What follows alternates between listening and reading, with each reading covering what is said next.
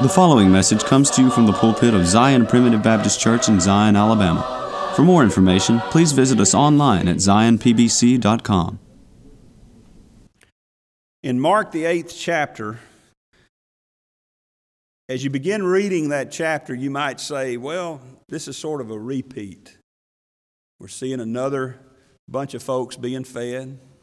You're seeing another blind man being healed. And, and you might just say, well, you know, this is just sort of a repeat, but I don't, I don't believe anything is in the Bible just to take up space. And, and what I see in Mark chapter 8, and we're going to begin reading, first of all, in verse 27. But in Mark chapter 8, we see Jesus laying out some rules of the road. He's laying out some rules of the road. Now, literally, he's on the road. You're going to notice as we read about Jesus, I hope you've already noticed in the Gospels that he, he was traveling. You know, he didn't sit up somewhere and make everybody come to him. Uh, he went to where the people were. That's a good lesson for us, is it not? We can sit up in our ivory tower. We can, we can shut up the kingdom of heaven to all those except the, to all except the ones that can climb the mountain to get here, right? Or we can do like Jesus and go down among the people. Now, now it, it's, not a, it's not easy to do that. And, it's, and sometimes you get dirty. I don't mean dirty by sin. I just mean sometimes it's, it's messy trying to share the gospel. You'll, you'll, get, you'll get rejected, you know. Showing love to people is not an easy thing to do. Showing charity is difficult and can be messy because sometimes you'll show charity to somebody that, that rejects it. Or you'll show charity to somebody who, who deceives you uh, into believing that they've accepted it and that they've made a change and they haven't. Sometimes you'll show charity to somebody who really intends to make a change. and then they, they mess it up because they're sinners. So, you see, what we do here is not pristine and clean and pure and easy, okay? It's difficult. But, but, but Jesus didn't clothe himself in, in robes of white that were, that were clean, and he didn't want to get them dirty and, and, and was careful about tiptoeing around. He didn't do that. He went down to where the people were. And he gave us some rules of the road here in this chapter that are important. Let's just look at verse 27 to begin with. Jesus went out and his disciples into the towns of Caesarea Philippi. And by the way, that is by the road, by the roadside, by the road that they were traveling, by the way, he asked his disciples, saying unto them, Whom do men say that I am? And they answered, John the Baptist, but some say Elias, and others, one of the prophets. You know, when you start talking about Jesus and where you stand and what you stand on, people will sometimes misunderstand and they'll miss the point. They did here. But he saith unto them, that is to his disciples, But whom say ye that I am? And Peter answereth and saith unto him, Thou art the Christ. And he charged them that they should tell no man of him, and he began to teach them that the Son of Man must suffer many things and be rejected of the elders and of the chief priests and scribes and be killed, and after three days rise again. Verse 27 tells us that he is talking to them by the way, by the roadside. That's why I say to you, he is giving them some rules of the road, rules of the road that they must travel, and that, by the way, you and I also must travel. The disciples learned a lot by walking with Jesus. They learned a lot when they were with Jesus. They missed a lot when they left Jesus. Just ask Thomas, oh, the old doubter, Thomas, one day when you get to heaven, if he felt, if he wishes he had been there when the disciples were all together for the first time when Jesus came in to see them and he spoke peace. He breathed on them and spoke peace to them. Thomas missed that. He missed, he went on for several more days in doubt and struggle and terror and stress and being upset, whereas those other disciples were just as peaceful as they could be because they'd been with Jesus. We learn a lot by walking with Jesus. What a lesson for us. Because you see, when it comes to our Lord, you need to know what He does. You need to know the things that He is about. You need to know what His business is. Because you see, one of the things we see immediately before uh, this, um, uh, this question and answer period here with His disciples is, is that he is in the healing business. If you hadn't figured that out yet, you hadn't been listening to the messages or reading the Gospels. He's going about everywhere. He's healing. Remember, right here in this very chapter, verse 22, he cometh to Bethsaida, and they bring a blind man unto him and besought him to touch him. You know, I have yet to have someone needing my help who was whole. You ever notice that? I have yet. When someone calls me, Preacher, I need you, they're not calling me because they are whole and they're healthy, spiritually or otherwise. They're struggling. It's messy, as I said, to serve others. Jesus was the healer. He was in the healing business. He didn't go to the gym, you know, he didn't go down to the box, Sister Lydia, where everybody's, you know, all healthy and CrossFit and all this. And I'm not there yet, I'm working on it. But anyway, he didn't go down there where everybody's doing good. He went to the nursing homes. He went to the he went to the place where the people were shut in. He went to the place where they were blind and leprous. They needed his help. I want to tell you, beloved, one of the rules of the road that you walk is that you're going to encounter people that are messy, that are in need of your help. Now, I don't I know we're not talking about physical healing here. You and I can't, you know, I, I believe in divine healing. I just don't believe in divine healers. You know, that's the best way I know to put it. I, I can't go lay my hands on somebody and heal them, but, but, but I can help somebody who is sick, maybe physically, but most of the time when you're physically sick, you're also burdened spiritually. I'll tell you, I've never been sick yet where I felt like I was perfectly fine emotionally and otherwise. No, I needed help all the way around and it's going to be a little messy. You're going to have to go to where they are and not reject those outreach. I've had, I've had someone reach out to me this very week who is, is one of those situations where I'm sure it's going to be difficult. It's not going to be easy. It's not going to, it's, you know, the easiest thing is to say, well, you know, good luck and I'm going to live. But that's not what Jesus did. Jesus didn't just say, Oh, well, this is just too hard for me. I've healed a bunch of blind men. I'm tired of this. They brought this blind man unto him and besought him to touch him. I don't touch these blind folks. Well, I'm glad Jesus didn't take that approach. I'm telling you now, I'm, I'm not just preaching to you, beloved, I'm preaching to me. there's been times in my life where people were hurting and people were in need, and, and I was just like, oh, I hope they don't call me. I hope they don't call. You know, I mean, now, that's terrible to admit. I'm telling you that. I hope I'm not the only one here who's done that. I hope you understand what I'm saying is that it's easier sometimes. There's an easier path to just reject those and to avoid those. But, beloved, if we would be following Jesus, we got to get down and dirty with the sick, the spiritually downtrodden, those that are in need. And yes, it's sometimes going to be rejected. And sometimes you're going to be embarrassed. Sometimes when you reach out, they're not going to accept it. Sometimes they're going to act like it. But I'll tell you what, beloved, I'm so thankful that Jesus didn't say, well, you know, it's just not worth it. It might be embarrassing. It's going to be too hard. Here he took the blind man by the hand and led him out of the town. And you know, I, I got to stop there and, and remind you about the heart of our Lord. And that's the kind of heart that we need. How many times have we already read, He had compassion upon them? He had compassion upon the multitude. We're going to see that in a minute here. He, he looked around and he had compassion upon a leper. He had compassion upon a blind. You know, it would be easy. I'm sure, you know, maybe the blind man is blind because he did something foolish. Maybe the, maybe the leper was leprous because of some choices he made in his life about where he was going to live and what he was going to do. May you know, it, it'd be easy to say, hey, you made your bed, you lie in it.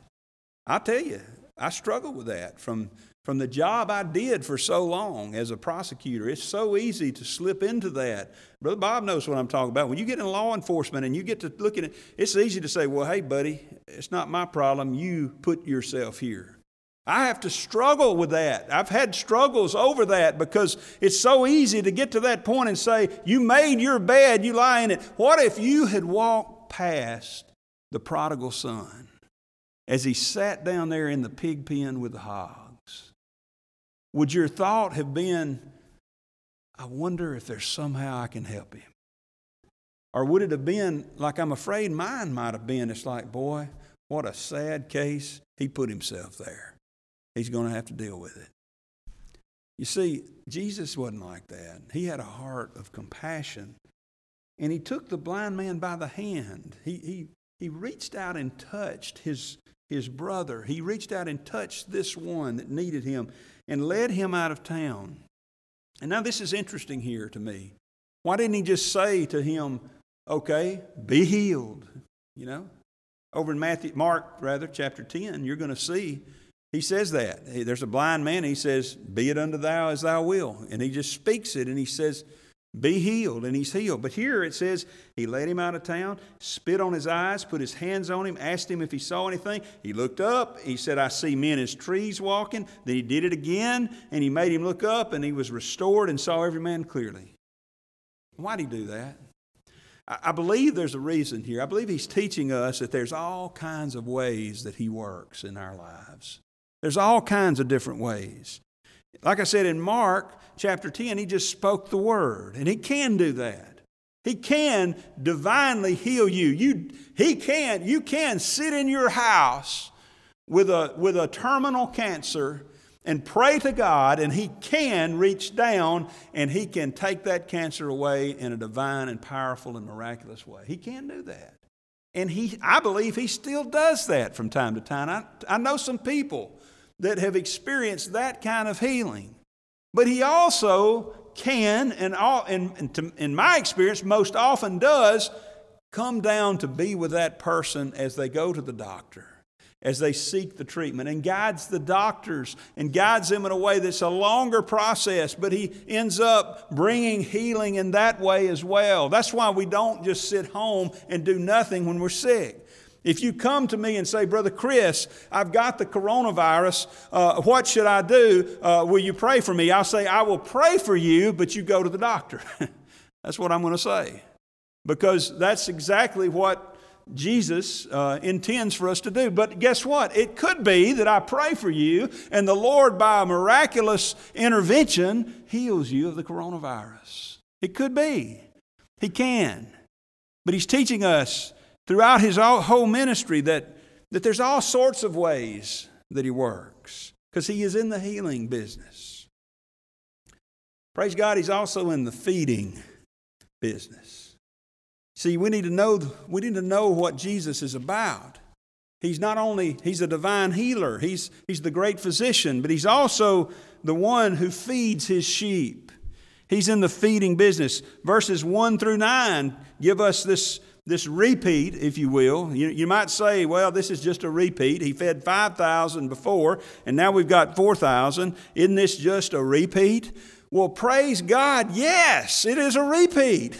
I'm so thankful. You don't just eat one time a day, do you? I mean, I eat, I eat many times a day. It's pretty obvious, I'm sure. Uh, you know, I, you don't just eat one time in your life and then you're okay, right? You know, you need to be fed over and over again. And Jesus is in the business of feeding his sheep. And, and I won't read the whole, the whole uh, account here. You read it sometime, verses 1 through 9. But, but notice that he said in verse 2 I have compassion on the multitude because they have now been with me three days and have nothing to eat. You know, I believe that's why Zion Primitive Baptist Church is here today because God has compassion upon his children. And He wants His children to be fed. Yes, we need to be fed physically, but more importantly than that, we need to be fed spiritually. I believe that's why we're here today, because the Lord had compassion upon us in this part of the country. We know the history there. We know how close this, in our eyes at least, how close this church came to dying out. You know the story about uh, how I would wag my head as I go by and say, What are we going to do when Aunt Lorene's gone? It's going to be a dead church. It's going to be an empty building. But praise God, He has compassion on the multitude. And back over in Matthew, this same account is written, and I love what He says in Matthew chapter 15. My goodness, what a, what a great statement. It's one of the greatest uh, statements, in my opinion, in the Bible. In verse 32 of Matthew 15, he says, I have compassion on the multitude because they continue with me now three days and have nothing to eat, and I will not send them away fasting lest they faint in the way. You know, one of the rules of the road, the way here, the road, that means that word way means road. One of the rules of the road and walking with Jesus is that you can feed if you want to. There is a place for you to feed if you have the desire to be fed. You may have to go there. You can't just sit back and say, Lord, bring it to me. Now, He may be compassionate enough to bring it to you one time, but He's going to show you where to go. You know, there's no excuse for us to ever go hungry. There's a, I promise you, wherever you are, and if, if, if where you are there is no kingdom of God, there is no church, rather, there is no place of public worship that's preaching the truth, then pick up and move. I know people that have done that. There is no reason in the nation we live in today, there's no reason with Zoom and with Facebook and with all the internet access that we have wherever that you can't be fed weekly with a sermon of God's sovereign grace. God is not, that is not the Lord. Well, the Lord just must intend it because there's no place here. No, beloved. He said, I will not. I will not. That's not my desire. I will not send them away fasting. I will provide for my people. I love my children. and I intend for them to be fed. They got to get up and go to the trough. Can't just think, well, the Lord's going to screw off the top of my head and pour it in. There's some effort that's required on our part. But you, I promise you, little sheep, of God, little child of God, there is a place where you can be fed. You know, I said earlier, best case is here in person. That's, that's what he intends primarily.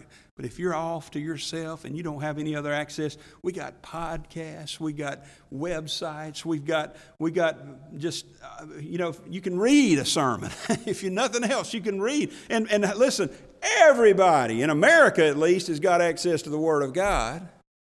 You can go down to the I've been walking through a, a Love's truck stop and they got little King James version Bibles sitting there on the little little rack you can find the Word of God.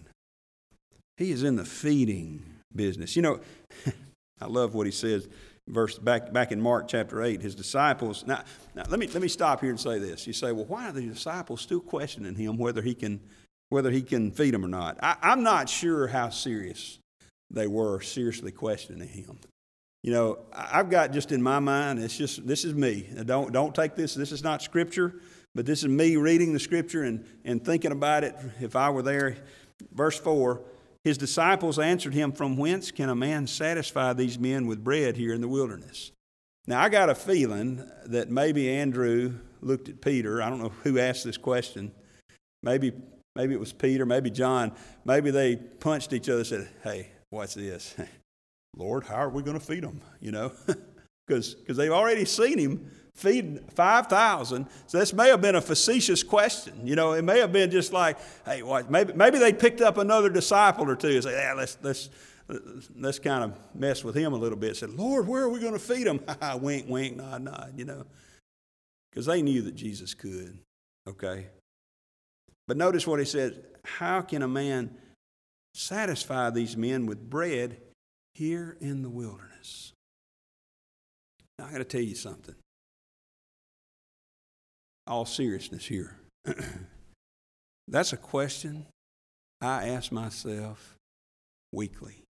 Or if we're having a Wednesday night service, bi weekly or twice a week. That's, how can a man, how can a man satisfy these men with bread here in this wilderness?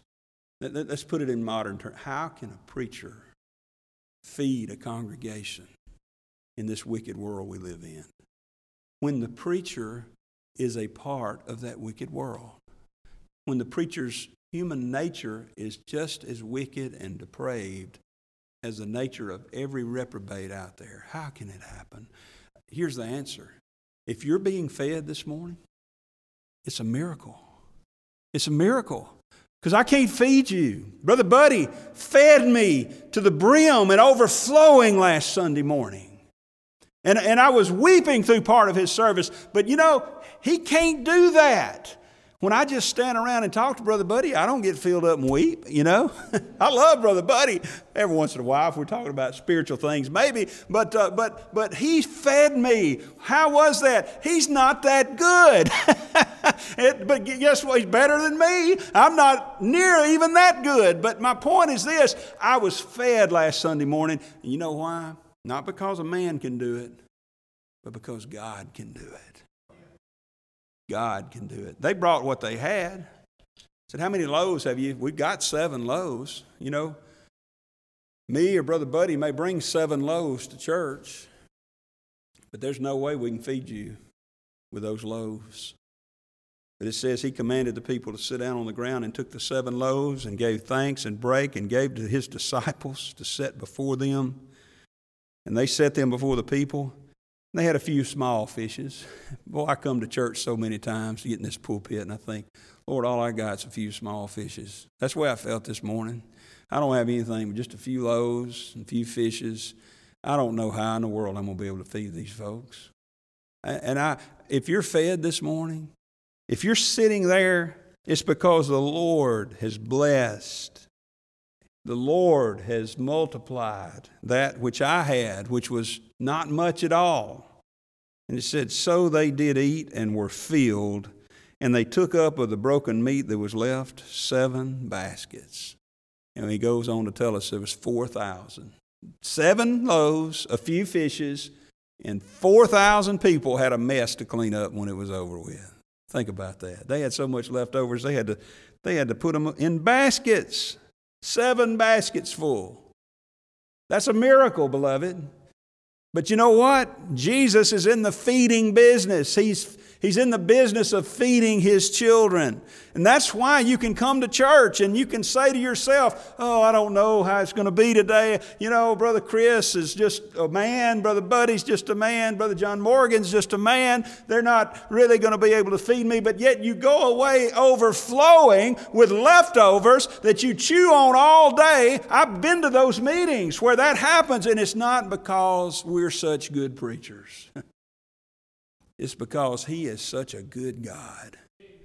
And He's in the feeding business. He will not send us away fast. If you go away fasting, beloved, it's your fault. It's your fault. I'm not saying the preachers don't mess it up sometimes. I don't mean that. But I'm saying if you can't, if you're not being fed on a regular basis here today in the world we live in, it's your fault. Because the Lord will not, He does not intend for you to go away fasting. Because, see, he's also in the teaching business. In the teaching business. The, the, the next part of this chapter of, of Mark tells us about how he goes to a place called Dalmanutha. In verse 11 says, The Pharisees came forth and began to question with him, seeking of him a sign from heaven, tempting him. So we know something right here immediately. We know that the Pharisees were not serious about getting with the program. They weren't really interested in the rules of the road. They were just there to trip him up. That's all they were trying to do. The Pharisees came forth and began to question with him, seeking of him a sign from heaven, tempting him. And, and by the way, I've already dealt with this once in a previous message, but notice verse 12. And he sighed deeply in his spirit. In a previous message, we've talked about our sighing Savior and how that when he was faced with a, a man who was both deaf and dumb, he looked up into heaven and he sighed. Well, this is, an, this is an even more intense version of that sigh. That's where it says, the way the word uh, reads uh, literally in Greek is that it, it's, it's a sigh that comes up from deep down within your chest. He was groaning, if you will. He was, he was sighing in, I don't know, frustration, disappointment, sadness, all that maybe mixed in together. But notice what he was facing. He was facing a set of religious leaders, a, a, people that ought to know better, a people that ought to be more schooled in the old law to understand that you know he was he was here as a uh, as a result of the sin that that the, the law was simply a type of, it was simply pointing us to, reminding us of. But but they were there just to tempt him. They weren't serious about it. And he challenged their hypocrisy. Look at this. He challenged their hypocrisy. He sighed deeply in his spirit and saith, Why doth this generation seek after a sign? Verily I say unto you, there shall no sign be given unto this generation. Elsewhere he says, There shall no sign be given save the sign of the prophet Jonah. Back in Matthew 16, you can read about that. What, what, what's the sign of the prophet Jonah? What happened in Jonah's day? Jonah went down in the belly of the whale for three days and three nights, and then he came out. That's the sign they're going to get. It's, you know, they were looking for something different. They, they, the, the religious leaders were looking for a political leader. You know, you would think the religious leaders would be looking for the religious leader.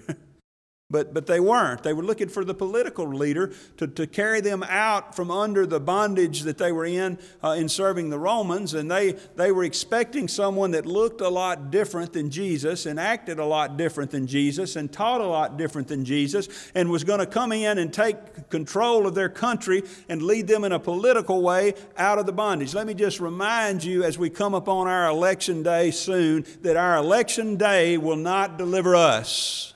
The politics of this nation are in a horrible shambles, and we ought to be worried about electing leaders that are godly and God fearing people and that are going to follow the dictates of Scripture. And, and I hope we do, and I hope the ele- I have my preferences, and I hope the election goes the way I want it to go. But I promise you one thing that even if it does, it will not deliver us. The Pharisees wanted that kind of deliverance. They wanted political deliverance. I've quit watching news. I'm tired of watching news. I get ag- aggravated and upset when I watch the news. I'll, I'll, check on it every once in a while, but I'm not interested in that kind of news. I'm interested in the news. If the, what, I'm, what I'm waiting for is not the election returns, I'm waiting for the Lord to return. That's what's going to deliver us. And nothing between now and then will. I don't care if your party wins every election from here on out, it will not fix things. Things can be better, yes, and really, but what are we wanting? We don't want to, we're not wanting some kind of theocracy. We just want to be let alone. We just want to be able to live peaceably with all men.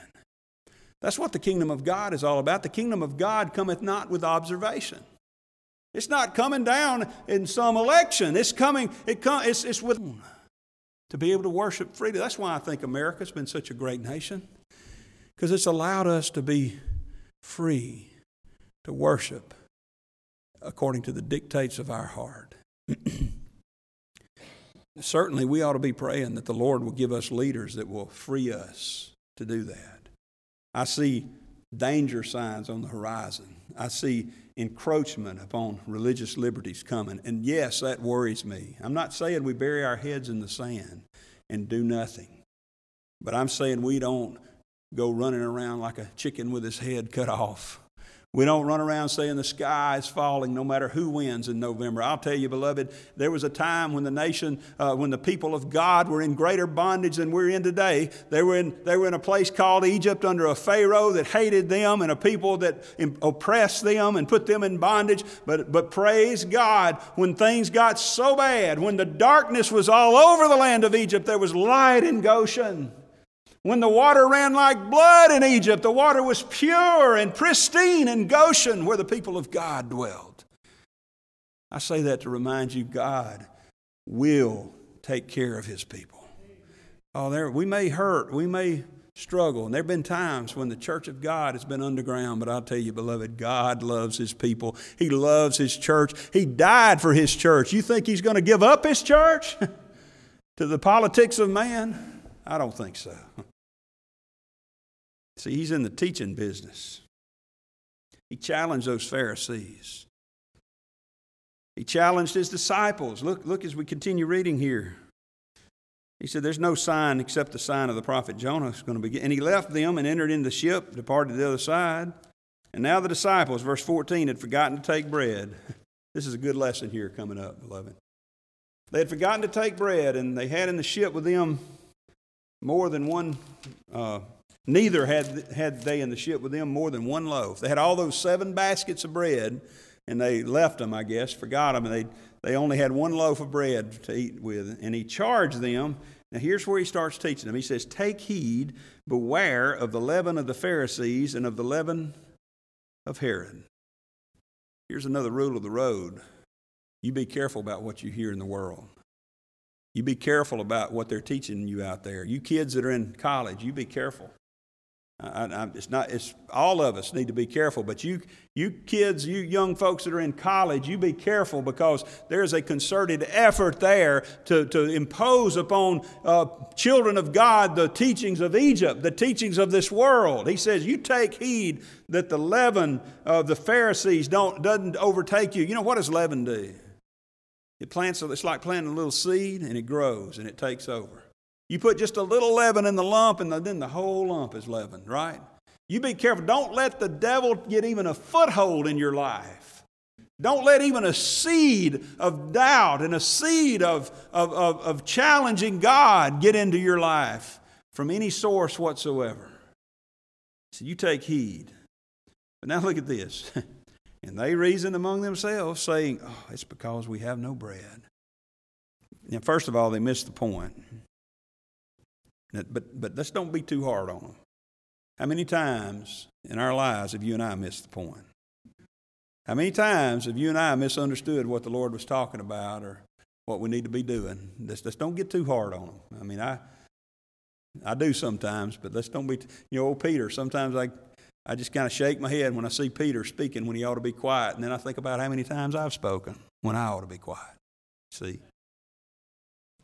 But notice what they're doing.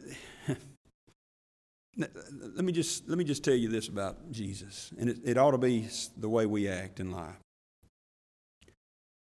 Jesus never spoke with a hidden meaning, did he? He, he, he wasn't some kind of passive aggressive uh, rabbi. He, he didn't speak with some kind of hidden meaning. He always said what he meant, and he meant what he said. When I was district attorney, Brother Buddy. Um, I think he and I actually talked about this one time. Had a, about 17 or 18 people working for me. I always had this conversation with the folks that I was talking to. Don't read into what I'm saying anything that's not there. I'm going to tell you if there's a problem. Now, inevitably, I had through the years, the 20 something years or whatever that I was um, in charge down there, I'd have an employee or two. I'd, I'd tell them something. I'd say, you know, uh, go get me, um, go get me a diet coke. And, and next thing you know, I'd hear that that employee was devastated because they knew that what I meant was, you hadn't got me a Diet Coke and I'm mad at you now. You know, you, you should have already gotten me one, you know. That wasn't what I, that was not what I meant. I had no, I meant, I tried to always say, you know, we always tend to, uh, let me just say too, before I go any further, I'm not saying I'm perfect in that regard, and you're not either. We always say, well, I say what I mean, I mean what I say. Sometimes we don't do that, okay? But, but here's the deal Jesus never did that. He all, and we ought not do that. We ought to mean what we say and say what we mean. We ought not have these, you shouldn't have to figure out what I want. I learned that early on in my marriage. You know, I, I don't need to be assuming that she knows that I want to watch the ball game on Saturday or that I want to go. I'm, unfortunately, sometimes in marriages, we assume the other one thinks, knows what, that we're on the same page, you know. And, and I need to be speaking what I mean, say what I mean. and speak it plainly, like Jesus did. That's what he was doing here. They were reading into it, but he said, he said, This is what I mean. He said, Quit re-. He's challenging their faithlessness here, their faithless reasoning. He said, Why reason ye because we have no bread? Perceive ye not yet, neither understand? Have you not have ye your heart yet hardened? Are you so faithless you don't get what I'm talking about? Having eyes, see you not, ears, hear you not? Do you not remember? When I break the five loaves among five thousand, how many baskets full of fragments took you up? They say unto him, Twelve. And when the seven among four thousand, how many baskets full of fragments took you up? And they said, Seven. He said, And how is it that you do not understand? And what he's saying here is this I'm not talking to you about physical food. If I were talking to you about physical food, I would have said I'm talking to you about physical food. I'm talking about the teachings of the Pharisees. And he's, say, he's reminding them of his divine power. He said, I've got the power. I don't have to ask of you to feed me. He, they do this all the time. They say, "Oh, what's he talking about? He's talking about he hasn't eaten yet. He's hungry, or he's or nobody's gotten him any water. Where did he get this water to drink?" And this sort of thing. They do this the whole time. They do it all the time. But he says, "Don't you be worrying about that. I am the Son of God. I'm divine, and I can. I've got the power to take care of myself. What I'm doing is teaching you to beware." Of those false teachings and, and those deceitful attitudes and the hypocritical approach that the Pharisees have and Herod has. See, Jesus, you need to know, you need to know about him. You need to know what he what he does. He's in the healing business, he's in the feeding business, he's in the teaching business, but praise God more than anything else. And this is a this is something that the world misses. He is in the saving business. He's not in the trying to save business. He's in the saving business. Look at, look at verse 31. You remember our, our, our, text we took from verse 27 Whom do men say that I am? And they answered John the Baptist, and we'll come back to that at some point, I hope, maybe tonight. He saith unto them, But whom say ye that I am? And notice what Peter, we get on Peter, like I said, we, we, we give him grief because he, you know, he speaks up sometimes, and sometimes he ought to be quiet, but not here, praise God. He said, Thou art the Christ. Elsewhere in Matthew 16, he says, Thou art the Christ, the Son of the living God. Do you remember how Mark started out? The very first verse of the very first chapter of Mark said, The beginning of the gospel of Jesus Christ, the Son of God. You know, that's the good news. That's the gospel. That's what Peter's saying here. He's preaching the gospel. It's good news that Jesus is the Son of God. You know why it's good news that He's the Son of God? Well, it's good that He's a healer. We all need healing from time to time. It's good that He feeds us. We need to eat. It's great that He teaches us. We need to know the truth. But more than anything else, we need salvation. He's in the saving business. And if he were not the Son of God, then he could not be the Savior of his people. But notice here in verse 31, he began to teach them that the Son of Man must suffer many things and be rejected of the elders and of the chief priests and scribes and be killed, and after three days rise again. oh, praise God. What he's telling us, this is the linchpin of the gospel. This is the, this is the very reason he came here. He came to heal, yes. He came to feed his sheep, yes. He came to, he came to teach us, yes. And most people stop there. But, beloved, I'll tell you this morning, as I stand before you on the authority of the Word of God, he didn't just come to do those things. Those are byproducts of the fact that he came to save his people from their sins. Matthew 1 and 21 teaches us that plainly. Someone asks you, What do you believe at Zion Primitive Baptist Church? We believe that He saved His people from their sins. He didn't make them savable, He didn't give them a bunch of teachings about a pathway that they could walk in order to get to heaven. He didn't, he didn't uh, make them savable, as I said. He saved them from their sins. He began to teach them that the Son of Man must suffer many things. You're going to see here at some point as we get to it where Peter Peter said, Oh, no, not, not you. No, not you, Lord. I'm not going to have that. Well, you know what the Lord said? I'm not going to have that, Peter, because this is the reason I came into the world. In John 12, 27, he says, Now is my soul troubled. And what shall I say? Father, save me from this hour? In other words, am I going to go to the Lord really and say, My Father, Lord, just take me away from this hour? He said, For this cause came I unto this hour.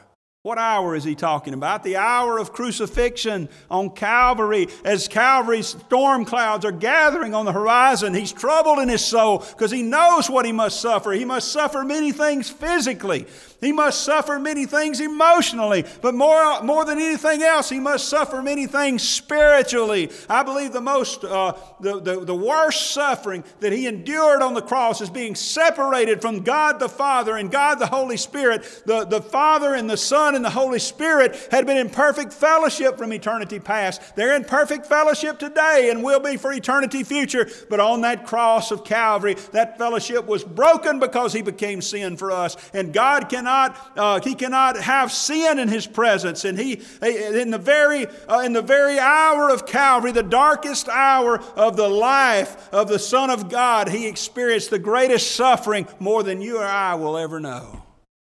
What does it mean to, to go to be cast into hell? Well, it's physical suffering and separation from God for all eternity. What did Jesus endure on the cross? The greatest physical suffering a man could ever endure, and separation from God. And since time means nothing to the Godhead, a second or eternity is the same. And beloved, he endured that for his children on the cross. You know why? Because he is in the saving business. You know, I see men a lot of times that open up a new store or open up a new business and they're going to start building houses. I know, I know of a couple of situations where, where a man uh, started a construction company, had no experience, and he started up the construction company and it didn't last very long. You know why? He was there to build, he was in the business of building houses, but the houses he built were off square and foundations weren't too good. And next thing you know, the houses had to be fixed up, they had to be redone. Well, I'm here to tell you this morning we serve a God who's in the saving business. And the work He's done doesn't have to be redone. The work He's done doesn't have to be completed. He finished the work. He tells us on the cross, it is finished. You know, isn't that a glorious statement there? It is finished. You know what that statement that statement was made immediately before the Lord Jesus Christ gave up the ghost and died.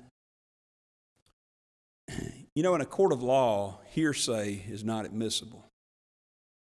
If you say something outside of court and then I try to repeat it in court, that's objectionable. Okay? In the courts of this land, something, you know, Brother Buddy says, I did this, and then I try to come in and say, Buddy said he did this. That's not admissible because it's hearsay. Unless it's a dying declaration. That is his dying words. That's an exception. It always has been an exception to the hearsay rule. Notice when Jesus said, It is finished. Beloved, in the courts of this land, that would be, mean, the people of this God's people in this world go around struggling because they've been taught that it's not finished. They've been taught that there's still something left for them to do, that Jesus was in the somewhat saving business, but he didn't quite get it done. I want to give you a statement that will be the exception to the hearsay rule in the court of your conscience and heart, okay? In the court of your heart and mind, uh, you know, yeah, okay, hearsay is not admissible, admissible. Let me tell you something. This is a dying declaration of, of the Son of God Himself. It is finished. It is done. It's complete. He did what was necessary for his children to be saved. And if you're worried about the hearsay rule, it doesn't apply because it's a dying declaration of a successful Savior. If you're still struggling in your conscience that there's something left to do, you don't feel completely uh, secure in what the Lord has done, let me just give you that. It's admissible in the court of your heart and mind as a dying declaration of the Son of God. It is finished. He is in the saving business. You need to know the businesses that Jesus is in. You need to know what he does. That's one of the rules of the road. There's a few more here that we're going to come back to, but praise God. He is a he is a healing, teaching, loving, compassionate, successful Savior. It's finished because He finished it. Praise God, we can rest in that. We thank you for listening to today's message. For more information, please visit us online at zionpbc.com.